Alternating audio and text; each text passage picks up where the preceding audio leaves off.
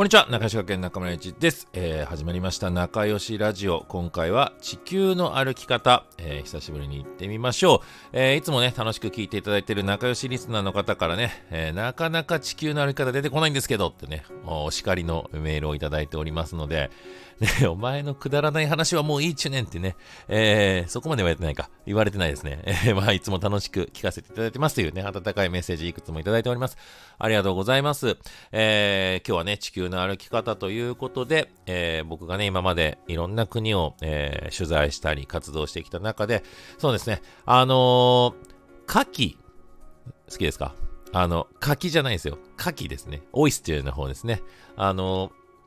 牡蠣って結構、あの日本でももちろん食べられているし、あの、世界各国でね、食べられている。で、俺前になんか話したと思うんだけども、あの食べ物が苦手でね、世界歩くときに、どうしてもなんか食べ物がネックになって、日本から、昔はね、あのカップ麺とか持って行ったり、あのせんべいとかね、まあ、あとは、駄菓子とかね、もう、あ、缶詰もそうか。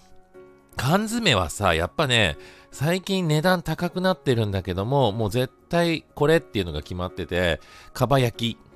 あの、かば焼き三太郎を10円で持ってくんだけど、それじゃなくてかば焼きのね、えー、様のかば焼きとかのね、あのちょっと甘いタレが美味しかったり、あとね、焼き鳥さん焼き鳥さんなのかな？焼き鳥？あのーこれもね、安いとこで100円ぐらいで売ってて、あの、タレ味とね、塩味があるんだけど、俺タレ味の方が好きかな、みたいな。で、そういうの持っていくと、現地で、まあ、白ご飯、ライスだけ、まあ、日本のよりはちょっとね、あの、味は僕は好きではないですけれども、あのーそれと、まあ、普通に缶詰開けて食べるみたいなね。まあ、普通に日本食っていう感じで食べて、まあ、なんとか過ごすみたいな、あるんだけど、さっきさっき言ったね、牡蠣。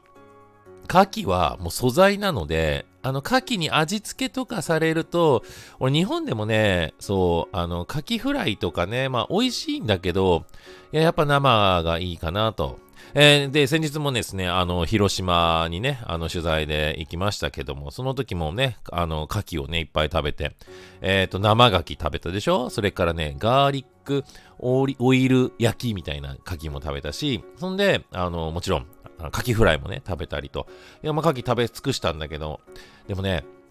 牡蠣はほんとね、世界のいろんなとこ、例えばニューヨークフィッシュマーケットに行った時に、牡蠣食べたらめっちゃ美味しかった。ももちろん生で。で、オーストラリア、シドニーのフィッシュマーケット行った時も牡蠣、牡蠣ね、安いんだよ。あの、オーストラリアいくつだっけな ?12 個ワンダースで、えっ、ー、とね、1000円いくかいかないかぐらいだったね、当時。まあ、7、8年ぐらい前か。なんで、あの、全然、で、なんかみんなやっぱ牡蠣はお腹に当たるからとか心配されるのね。あのーまあ、これは個人差あるのかなとか思ったりするんだけど、あ、そう、日本で、その、この前のその、広島でもね、生牡蠣の時には、生牡蠣ご注意、あの、読んでくださいねって、まあ、あの、牡蠣当たることもあるので、その時は、まあ、ちょっと自己責任で、みたいなね。まあ、そういうお断りがあるんだけども、全然ノープロブレムで。まあ、牡蠣に当たるってどういうことかなって、俺ちょっとよくわかんなくて、あの、当たったことがないんでね。病気もね、そんなしない人間なので、まあね、そうやって調子乗ってたらドーンってくるのかなって思うけども、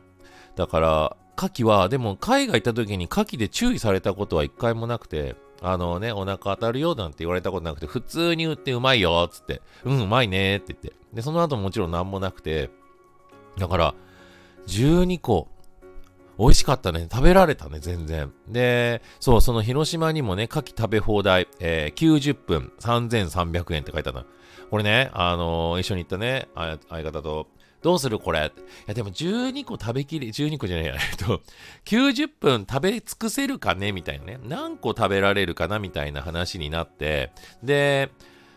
いや、俺はそのフィッシュマーケットで12個まで経験あるよ。うん、12個はまあいけたわ。でも12個以上、24個いけるかと言われたら、どうなんだろうな。牡蠣だけ食べていや、どうかなって思った時に、まあじゃあ1個ずつで、でも2個で500円とかだから、から結構じゃあ、牡蠣ってそうだね、元取れんのねみたいな。ただ、あの、飛行機日帰りで行ってるんでね、あの、飲めないし、レンタカーも借りて運転してからね。そうね、お酒が入ってつまみながらであれば結構いけたなみたいな。まあ今更ね、思ったりもするんだけど。え、何の話かごめんなさい。いつも話しててね、何の話か、そう、地球の歩き方、美味しいもの編でね。あのー海外に行った時に、みんな、ぜひね、えー、あ、僕みたいにご飯苦手という人もきっといると思うのよ。ちょっとアフリカとかね、行ってみたいけどご飯が心配で。まあそういう人のために、このご飯嫌いのね、俺のあの地球の歩き方をぜひ教えたいと思うんだけど、それはやっぱり、まあ最初は日本食を持っていくこと。まあこれはもう絶対。あの、そうすれば全然ね、安心できるのよ。だって別にカップ麺食っちゃえばいいし。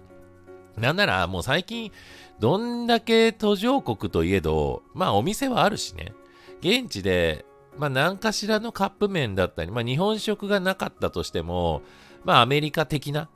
アメリカ的なってどこだよって話。アメリカっぽいなんかはあるから、まあハンバーガー的なね。うん。あとは、あとね、あの、醤油とかソースみたいな調味料を持っていくと味付けを無理やり変えてしまえるっていうのがあるね。うん。それか、やっぱ素材を楽しむ。だから俺だったらアフリカだったらパイナップル。カンボジアだったらマンゴー。で、まあ、イタリアとかね、アメリカとか、アラスカとか、そういう先進国に行ってしまえば、もう何でもあるから、何でも食べられるし、まあなんならアメリカなんてハンバーガーとか普通にあるんですね。マック行けばマックのハンバーガーめっちゃうまいしね。っていう、なんかあんま心配しないんだけど、ね、もし食が苦手というのであれば、えー、調味料を持っていくこと。で、あとふりかけとかね、ご飯はきっとあるので、ご飯にかけられるもの。その上で、なんか現地の素材を見つけるってこと。だからやっぱさ、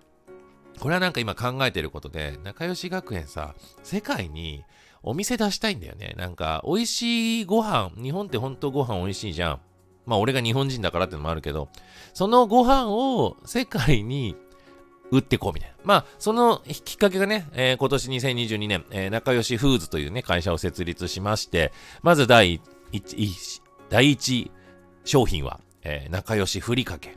えー、山口県周防大島のね、わかめを使ったちりめんじゃこ入りのふりかけを販売したところ、これがね、めっちゃ美味しいと評判で、えー、たくさん売れてます。今も売れてます。で、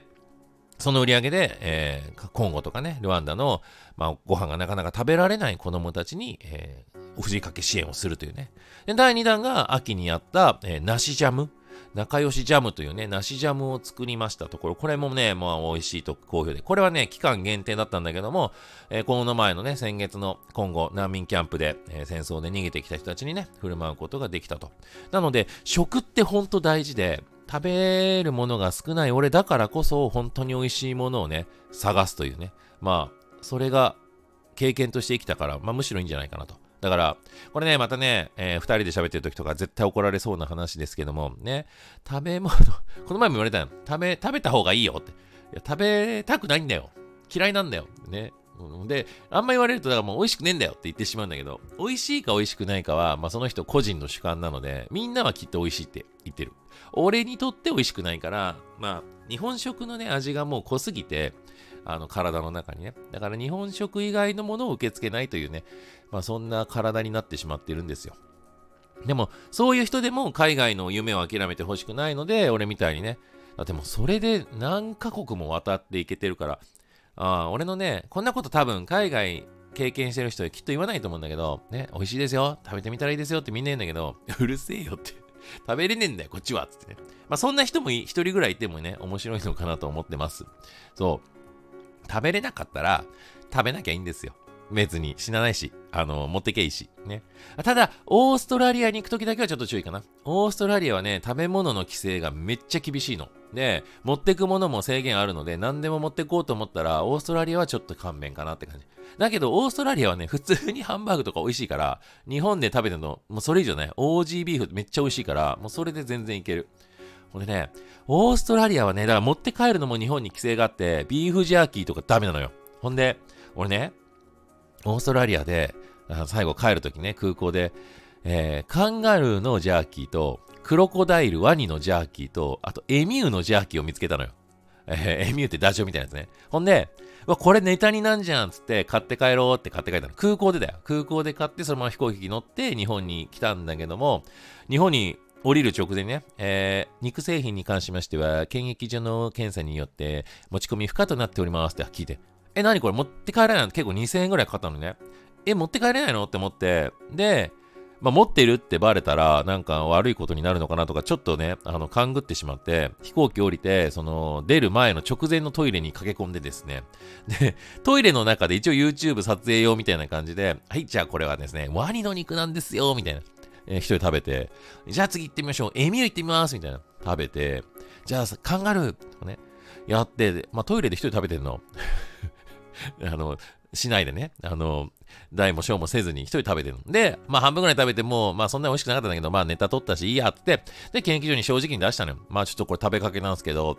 ああそうですね、でも日本でワニ育てている人、カンガルー育ててる人いないんで、まあこれ大丈夫ですよって言われたの。はあって。言ってよ、先に行って。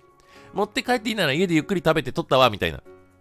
ね、そんなこともあるので、まあ、オーストラリアは食べ物厳しいということはね、ぜひ知っておくと、いつか行く時のためになるんじゃないかなと思います。まあ、こんな感じで、食べ物にまつわる話、めちゃくちゃいろいろあるので、またこれね、ちょっと興味ある方、この国の食べ物どうですか？ぜひ聞いてください。あの、語っていきたいなと思います。ということで、今回は、えー、仲良しラジオ、地球の歩き方、食べ物についてお伝えしました。それではそれでは、またね